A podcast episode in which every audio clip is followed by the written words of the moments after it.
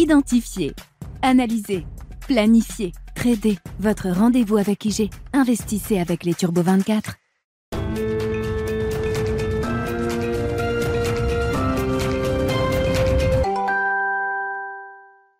C'est parti pour Smart Bourse, votre double dose quotidienne de marché en direct sur Bismart. Chaque jour à la mi-journée, 12h30, 13h et en fin d'après-midi, la grande édition pendant une heure à partir de 17h en direct, rediffusée à 20h sur Bismart TV.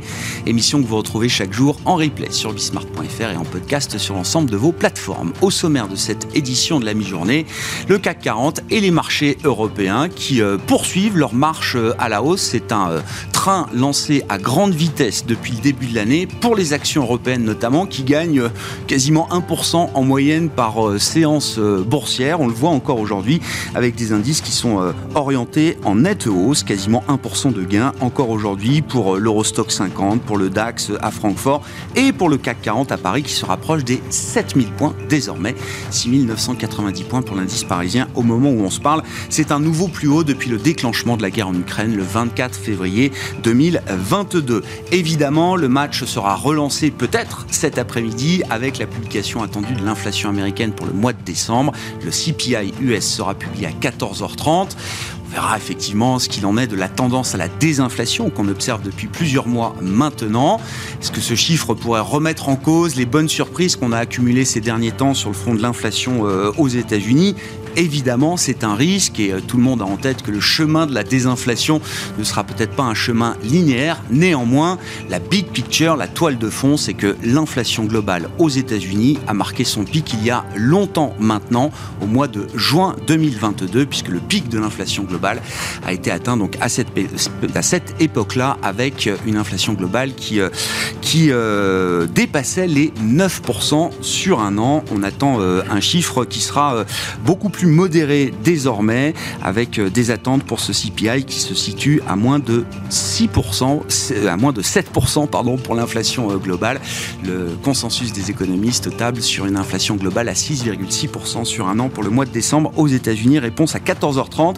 Et dans ce contexte de marché, dans ce nouvel environnement, vous avez peut-être euh, entendu la formule Bond is back.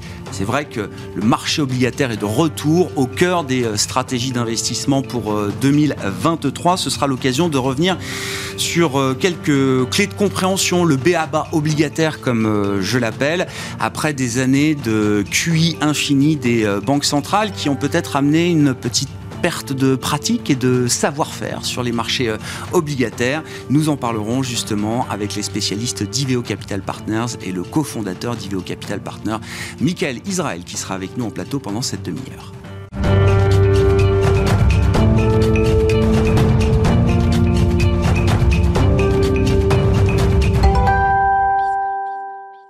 D'abord, l'ambiance euh, de marché sur les marchés européens notamment et à Paris particulièrement avec un indice CAC 40 qui progresse de quasiment 8% depuis le 1er janvier en moins de 10 séances de bourse. C'est assez spectaculaire pour euh, continuer d'en parler avec Franklin Pichard, à mes côtés en plateau, directeur général de Kipling Finance. Bonjour et bienvenue euh, Franklin. Bonjour Grégoire. J'avoue que je cache assez mal mon enthousiasme de voir ces marchés euh, européens, mais poursuivre leur marche euh, en avant, c'est ce que j'essaye d'expliquer.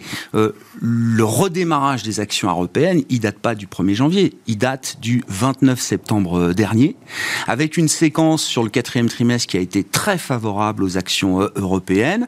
Petit retracement de fin d'année, on a consolidé de 5-6%, ce qui était assez idéal et confortable peut-être pour tout le monde, pour permettre au train de repartir de manière très spectaculaire sur ces 10 euh, premiers jours de bourse de l'année 2023, où on gagne quasiment 1% en moyenne chaque jour sur les actions européennes. Oui, tout à fait. Et vous avez raison de le souligner. C'est-à-dire que nous, on remet jamais le compteur à zéro en année civile. L'économie ne s'arrête pas le 31 décembre et ne reprend pas le 1er janvier. Donc effectivement, cette hausse de 8%, il faut bien la relativiser et la replacer dans son contexte du 29 septembre. C'est-à-dire qu'on a une hausse globale de plus de 20% avec, effectivement, on a un peu marqué le pas. On n'a pas eu cette fameuse trêve des confiseurs qu'on voit traditionnellement euh, plutôt sous de bons auspices avec un marché. Là, ça n'a pas été le cas. On a euh, consolidé à plat et puis on repart de plus belle. Alors les hausses de ce début d'année sont en tout cas le reflet des fortes baisses de Ah. l'année dernière. C'est ça aussi qu'il faut replacer. Quand vous voyez Atos qui prend 41% depuis le début de l'année, eh bien, malgré cette hausse de 41%, on est en baisse de 60% sur 52 semaines, sur un an glissant.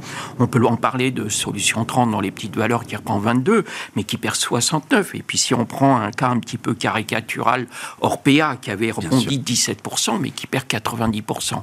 Et à contrario, les petites euh, corrections, Dassault Systèmes, Thales et autres sont des titres qui ont progressé de plus de 45% l'année dernière. Donc on voit un équilibrage, on voit un rattrapage, un rattrapage assez sélectif parce que euh, moi je je regrette, par exemple, dans les Gadins de 2022, un titre comme Dassault Systèmes qui, pour le moment, ne profite pas véritablement Ouais. de ce rebond. D'autres en profitent. Les équipementiers automobiles rebondissent très très fortement, mais c'était aussi les gros Gadins de 2022. Donc, voilà, euh, tout le monde ne profite pas au démarrage de cette année 2023 des mêmes choses. Il va y avoir de l'arbitrage sectoriel. Il y a encore une petite méfiance sur certains secteurs, sur les technos, et ça se fait de façon sélective. ST euh, en profite peut-être un petit peu mieux que, que d'autres?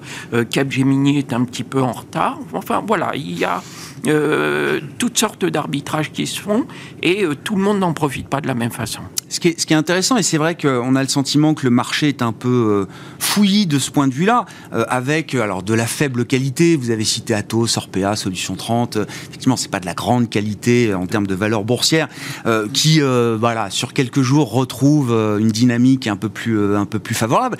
Mais à côté de ça, on a quand même aussi le secteur du luxe, qui est quand même notre secteur leader, notre secteur fort à Paris spécifiquement. C'est des valeurs qui ont pendant six mois, souffert de leur valorisation avant d'opérer un rattrapage spectaculaire. Et là, on ne peut que parler de qualité quand on évoque un dossier comme LVMH, qui marque un plus haut euh, historique.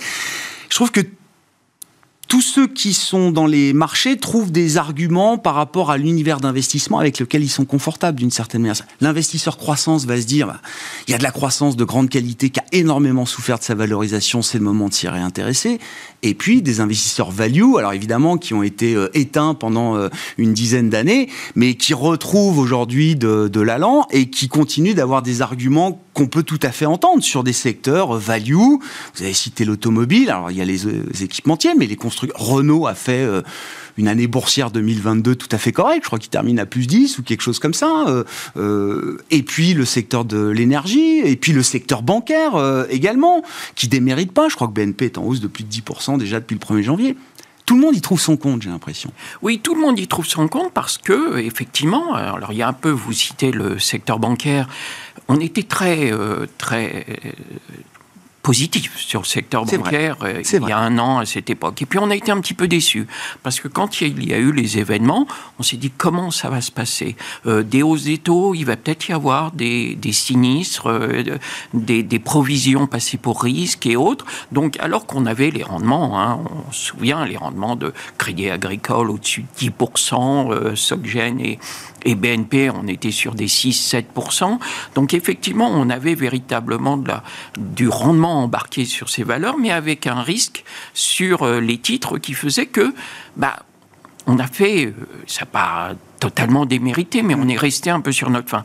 Et comme vous le dites très justement, les arguments sont tout aussi forts pour rester sur ces titres-là. Et je fais partie de ceux qui considèrent que finalement, bah, euh, et si par hasard on n'a pas de récession, comme on l'entend un petit peu, C'est un risque si- qu'il faut considérer, visiblement. et si finalement il n'y avait pas tant de, de, de chômage et que si finalement euh, la consommation euh, se tenait, Euh, si on regarde en parallèle ce qui se passe aux États-Unis, cette consommation des ménages, elle est dopée par un redémarrage incroyable de la, du, du crédit à la consommation. Donc l'environnement du secteur bancaire, c'est pile ou face bien évidemment, mais en tout état de cause, on le conserve et puis si jamais on n'en a pas assez, on en remet. Quant au luxe, effectivement, sur ce même plateau au printemps, les titres perdaient 30, 30-35%, voire beaucoup plus pour un titre comme Hermès. Et puis hier, on a vu sur LVMH un plus haut historique, avec des perspectives qui sont restées très belles sur les publications du T2, du T3. À chaque fois, on avait des hausses de chiffre d'affaires de l'ordre de 19-20%. Et peut-être qu'on aura la même chose cette fois-ci. Euh, les clients, entre octobre et aujourd'hui, ont vu les prix des produits augmenter de 10%.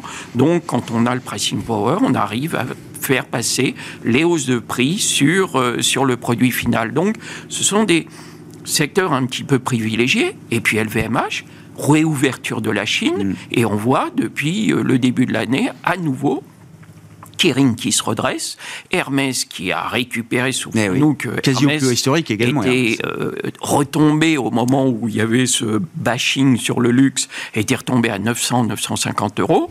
On est remonté à plus de 1600, et etc., etc. Et là, avec l'ouverture de la Chine, l'ouverture euh, des, des, du luxe, entre autres, eh bien pourquoi euh, abandonner en route? Et effectivement, la notion de cherté, on n'en parle à nouveau plus du tout. On va attendre de vouloir dire que notre chien a la rage pour pouvoir commencer à avoir envie de tuer ah le luxe. Mais oui, parce que le phénomène de décompression des primes de risque fait aussi que les taux se stabilisent un peu. Enfin, je veux dire, il y a plus, on, on marque plus de nouveaux sommets sur les rendements euh, obligataires de, de, moyen long terme euh, en Europe ou, aux États-Unis depuis quelques temps maintenant. Oui. Ça aide également tout un pan du marché. Euh. Eh ben, c'est le grand débat, c'est cette espèce de battle entre les banquiers centraux et les marchés, les marchés ne voulant pas croire ce que les banquiers centraux disent.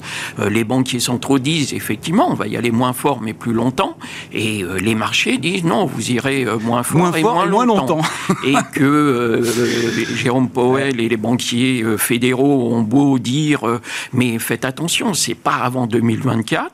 Vous avez les marchés qui continuent de dire bah en juin on continue, on commencera à voir le pivot et voir tout baisser. Quant à cela, on a qu'effectivement, finalement, récession, mais peut-être pas, euh, d'une ampleur puissante, mais peut-être pas, etc., etc. Donc ça explique un petit peu cet environnement euh, très vertueux auquel on est confronté au quotidien en ce moment.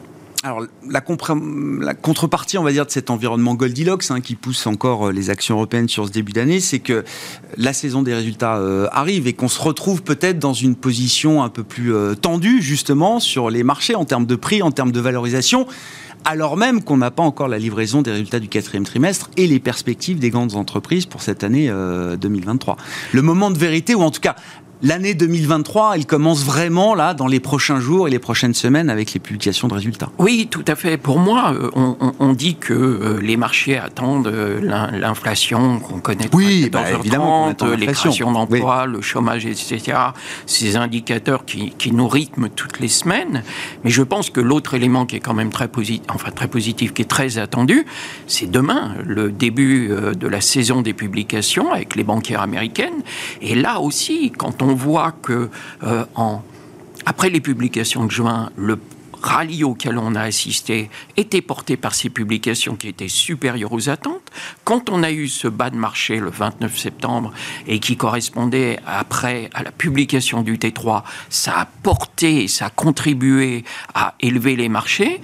Est-ce que euh, les publications qui vont démarrer cette saison vont nous porter et pour une troisième fois et est-ce que ça va accompagner ce, phénomène de hausse des marchés? Ça va être la grande interrogation. Mais c'est vous qui me le, le signalez ce matin. C'est vrai que en plus, aujourd'hui, on n'a pas eu tellement de warnings bah d'entreprise. Bah, Donc, on est mal préparé éventuellement à une mauvaise information ou une mauvaise annonce des entreprises qui diraient Mais attention, là, nos marges avec le prix de l'énergie, avec ci, avec ça, tout ça va être euh, revu et corrigé. Mmh.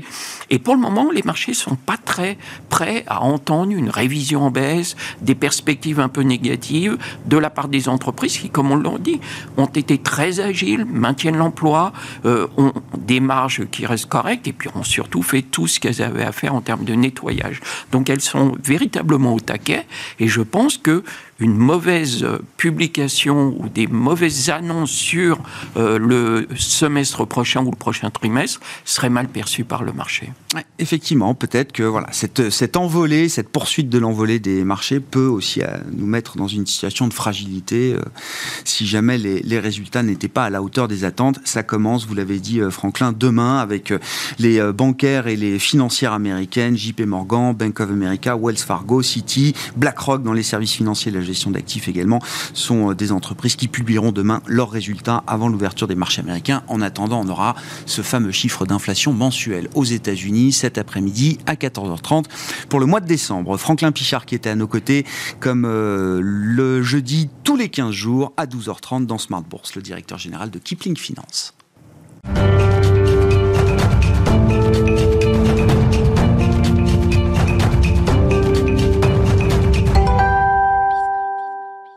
Venons-en à présent au marché obligataire qui euh, retrouve un intérêt qu'on avait plus vu depuis euh, longtemps. Bond is back, selon la formule consacrée. Nous en parlons avec Michael Israël, cofondateur d'Iveo Capital Partners. Bonjour et bienvenue, Michael. Bonjour, Merci beaucoup d'être avec nous et merci de venir nous faire profiter de votre euh, expertise dans ces marchés obligataires et ces marchés de, crédit parce que l'objet de cette interview est peut-être d'apporter des, des clés de compréhension, peut-être de tordre le cou aussi à certaines idées idées reçues quand on évoque les marchés obligataires, parce que c'est peut-être un constat qu'on peut partager, euh. Euh, la séquence de QI infini dans laquelle on a baigné pendant euh, une bonne dizaine d'années a peut-être conduit à une... Euh, alors je disais perte de pratique ou perte de savoir-faire ou perte de compréhension de ces marchés obligataires. Vous êtes d'accord avec cette idée-là, Michael? Bah, dans, certains cas, dans certains cas, oui. Après, il y a encore beaucoup d'expertise aussi. Dans certains cas, oui. Et puis aussi, c'est un marché qui est très large. Hein. Donc, mm. il y a, oui. il y, a, beaucoup de sous-segments et on mélange un peu tout derrière le, mot générique, mais peut-être pour ça aussi. Bondisback. Qu'est-ce que vous pensez de la, formule? Effectivement, c'est impossible de nier le regain d'intérêt des investisseurs pour les marchés de fixed income, pour les marchés euh, obligataires et, de, crédit, mais pour quelles raisons est-ce que ces marchés obligataires retrouvent de l'intérêt selon vous, euh, Michael? Alors, euh, quand vous posez la question, en général, la première réponse qu'on vous dit, c'est ben, il y a à nouveau du rendement. Et donc, comme il y a du rendement, ça redevient attractif. Euh, moi, je dirais évidemment, euh, c'est une raison très très valable, mais on pourrait peut-être aller un cran avant euh, par rapport au risque qu'il y a aujourd'hui dans les marchés. et d'ailleurs, vous parliez précédemment, est-ce que cette récession va avoir lieu Pas, pas avoir lieu, c'est quand même une question qui vaut très cher.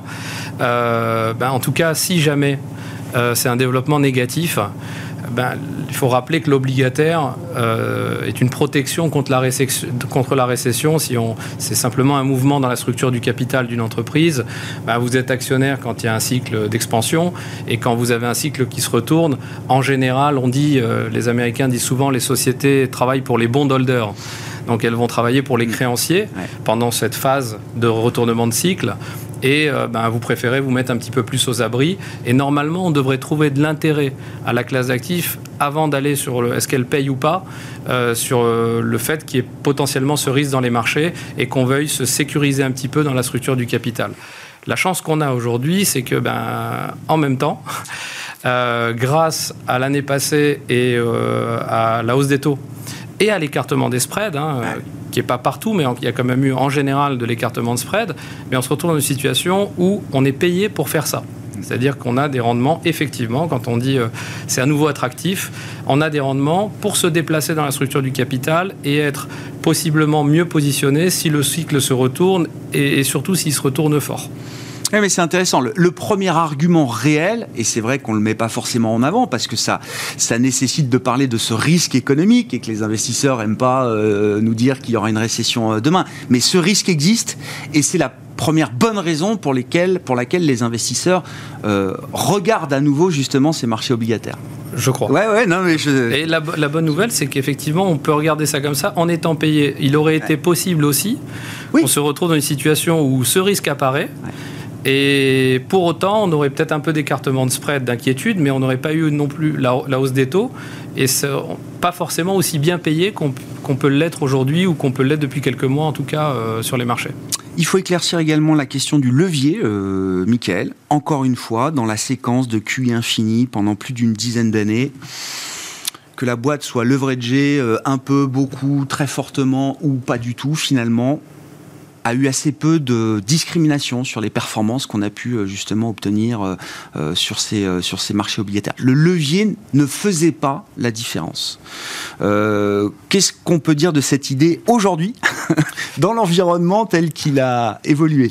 Alors ça c'est vrai, hein, ça c'est vrai, c'est vrai. Je me demande peut-être même dans les actions aussi ça a été parce que bon, c'est vrai que vous ayez que vous ayez été sur des sociétés endettées ou pas endettées, à la fin, je dire, et, alors mm. Puisqu'il n'y a pas eu de taux de défaut euh, important, il n'y a pas eu de pic de défaut, et pourtant, c'est pas dans le même temps, on a augmenté euh, les niveaux d'endettement des entreprises de manière significative dans le cycle de, de quantitative easing. Donc, si on revient à un retournement de cycle, ben, vous savez que normalement, euh, la chose qu'il faut surveiller dans le retournement de cycle, c'est le levier. Parce que ben, les problèmes, à la limite, on peut les vivre. Euh, d'un retournement de cycle, on peut les vivre euh, si on n'a pas de levier. Mais alors, quand on a du levier, ils s'accélèrent et, ils prennent une ampleur très importante. Ils s'intensifient. Et donc, euh, peut-être que dans ce nouveau cycle, encore une fois, peut-être qu'on ne va pas avoir un retournement de cycle très fort, etc. D'ailleurs, c'est un peu l'intérêt aussi, euh, j'en dirai un mot derrière, mais ce qui est pas mal aujourd'hui dans les obliques, c'est que dans les deux scénarios, on est pas mal. C'est ça qui, est, qui, à mon avis, donne beaucoup de valeur à la classe d'actifs mmh. aujourd'hui.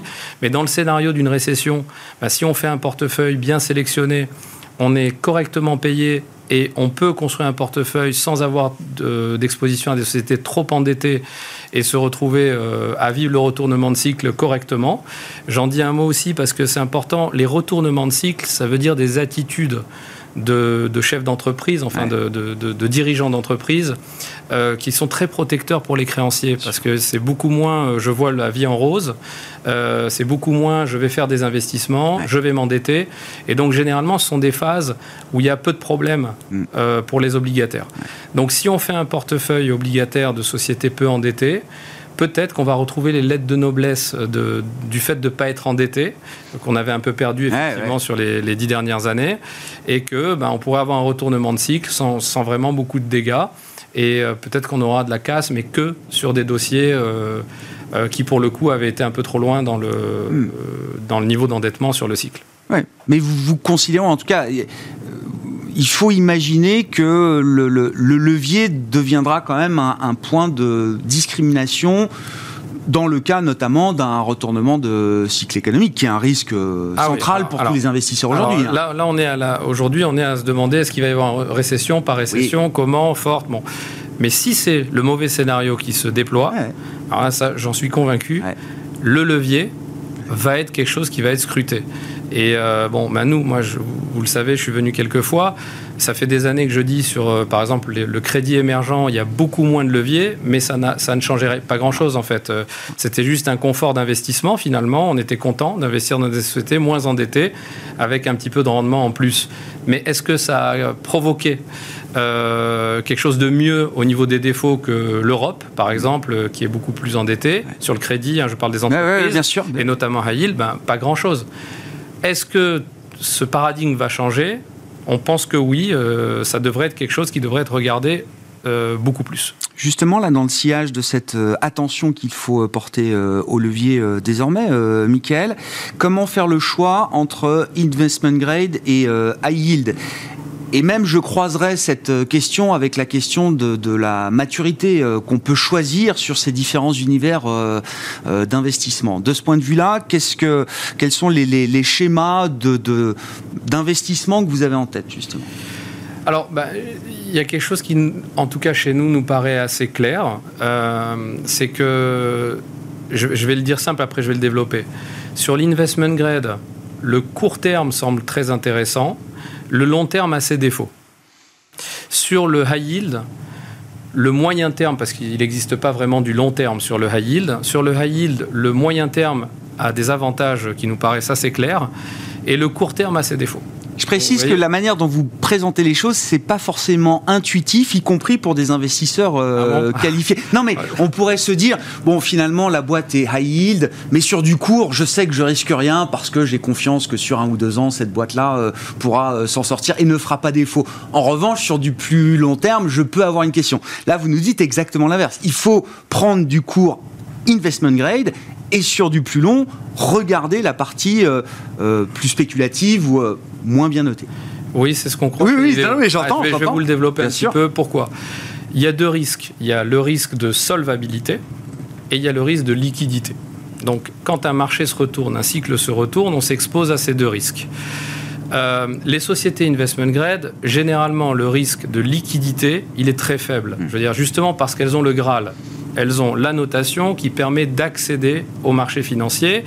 Il y a toujours des caveats dans ce qu'on dit. Évidemment, les sociétés qui sont encore investment grade, mais qui sont en perspective négative et qui sont à la limite et qui pourraient basculer, celles-ci, euh, elles présentent un risque. Mais si vous regardez l'univers en général, il y a rarement des problèmes de refinancement, d'accès au marché euh, sur les sociétés investment grade. Or, les sujets négatifs, les développements négatifs, récession, etc., bah, c'est ce qu'on vit aujourd'hui. Ce n'est pas un projet ou un programme dans 10 ans. C'est tout de suite. Si ça arrive, ça va arriver.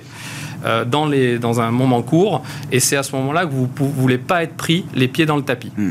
Donc, euh, pourquoi l'investment grade euh, est intéressant à court terme? Parce qu'on n'a pas ce sujet-là. Et qu'en plus, les courbes des taux sont plutôt inversées. Donc, on a un rendement, certes, on a moins de valeur embarquée, mais on a un rendement qui est attractif avec pas de risque de solva de toute façon normalement sur l'investment grade et pas de risque de liquidité. Pourquoi on n'aime pas sur la partie longue ou on aime moins sur la partie longue l'investment grade? Ben Parce que quels sont les moteurs de performance si j'achète demain une obligation investment grade, certes d'une société solide, mais euh, qui finalement, euh, il faut que j'attends, je, vais l'acheter pour 10 ans par exemple. Mais qu'est-ce que j'ai comme moteur? J'ai très peu de, de compression de spread à attendre parce que c'est pas comme si les spreads dans l'univers investment grade s'étaient envolés hmm. euh, l'année dernière. Hmm. Donc on a eu un petit peu d'écartement de spread et qui est aussi un petit peu logique quand même. Hein. Le contexte de marché, il a, il a quand même évolué. Et on a eu de l'écartement de taux. Donc si je veux gagner de l'argent, il faut que mes taux rebaissent fortement, d'autant que malheureusement, je n'ai pas le troisième moteur qui est le coupon. Parce que dans l'investment grade, les sociétés ont bénéficié pour le coup à plein du quantitative easing et elles ont généralement émis à des niveaux de coupons extrêmement bas. Hmm. Donc je suis un peu collé et je dois attendre qu'il y ait de la baisse des taux pour espérer avoir un rebond fort de mon, de mon obligation si je l'attends, euh, si je, si je le veux rapidement. Et de ce point de vue-là, si on écoute les banques centrales et le narratif inflationniste, c'est pas du tout évident qu'on ait euh, à nouveau dans les prochaines années euh, des baisses de taux qui ramèneraient les taux directeurs sur les niveaux qu'on a connus précédemment. Exactement, on peut avoir une stabilisation, on peut avoir un petit repli, mais revenir au taux pour, pour refaire tout le chemin, ça va être difficile pour le refaire vite. Donc c'est plutôt des investissements à garder et on va pas être payé pendant ce temps-là. On n'aime pas. J'entends. On ne peut pas repositionner son portefeuille s'il y a des développements nouveaux. Euh, on est un peu collé avec ça. Donc l'investment grade long nous plaît pas trop, sauf alors on les, on les cherche, hein, dans le marché il y en a quelques-unes. Il y a quand même quelques obligations investment grade qui ont aussi un peu de coupons. Bah, comme c'est le marché secondaire, il y a eu des émissions à différents moments. Et si vous arrivez à, concilier les deux, euh, de la duration, mais un certain niveau de coupon suffisamment intéressant, pourquoi pas? Maintenant, si on passe sur le segment high yield, bah, le segment high yield, malheureusement, lui, sa vulnérabilité, c'est la solvabilité et la liquidité. C'est les deux. Donc, euh, la solvabilité, ben, on peut faire le boulot. Hmm. Hein, on peut faire le boulot, on peut analyser les sociétés et on peut euh, les stresser dans un retournement de cycle. Et on sait que dans l'univers high yield, quand on le prend de manière très internationale, on trouve quand même des sociétés qui sont pas si endettées que ça et qui peuvent vivre le retournement de cycle. OK. Euh, par contre, le sujet de la liquidité, ça c'est un problème. Parce que quand vous n'avez pas la bonne note, même si vous avez un bon bilan ou un bilan correct, le marché peut vraiment se fermer pour vous à un certain moment s'il y a de la crispation. Et donc on se dit pourquoi on va mettre nos clients sur la partie courte, les mettre sur le problème éventuel s'il arrive alors qu'on peut dans le même temps faire un bon picking en termes de solvabilité, choisir même des sociétés qui elles-mêmes n'ont pas d'échéance de dette à court terme et s'enlever ce problème. Hmm. D'autant que, en allant sur du moyen terme, puisqu'on va jamais sur du très long, eh bien, on a quand même eu l'année dernière de l'écartement de spread sur le high yield. Donc, on est payé. La prime de risque est là. Voilà, en carry On est payé, on parle de chiffres quand même supérieurs, euh, généralement, pour vous donner des fourchettes, mais en euros, je donne des chiffres en euros, hein. on est entre 7, 8 et 12% hein, selon les univers, les géographies, etc., sur des sociétés qui sont regardables. Hein. bon, bah, prendre du 12% par an ou 10 ou 8 pendant 5 ans, euh, c'est pas mal. Et si les choses vont mieux, ce que je disais tout à l'heure, on est sur les deux aspects. Si les choses vont mieux, s'il n'y a pas la récession, si tout ça, ben, on, va être bien. Ben Parce qu'on aura pris un moment où il y avait du spread et euh, voilà. C'est oui, c'est les intérêts retrouvés des marchés euh, obligataires. Hein. C'est pas voilà une raison spécifique pour un marché qu'il faudrait voir comme un, marché homogène. Non, non, il y a plein de bonnes raisons, effectivement, dans ces poches obligataires qu'on a pu euh, décrire, de, s'intéresser à nouveau à ces, euh, à ces marchés de crédit. Merci beaucoup, Michael. Merci d'avoir été euh, avec nous, de nous avoir fait profiter de votre expertise sur ce front des marchés obligataires. Michael Israël, cofondateur d'Iveo Capital Partners, qui était l'invité également de Smart Bourse à la mi-journée sur Bismart. On se retrouve à 17h en direct.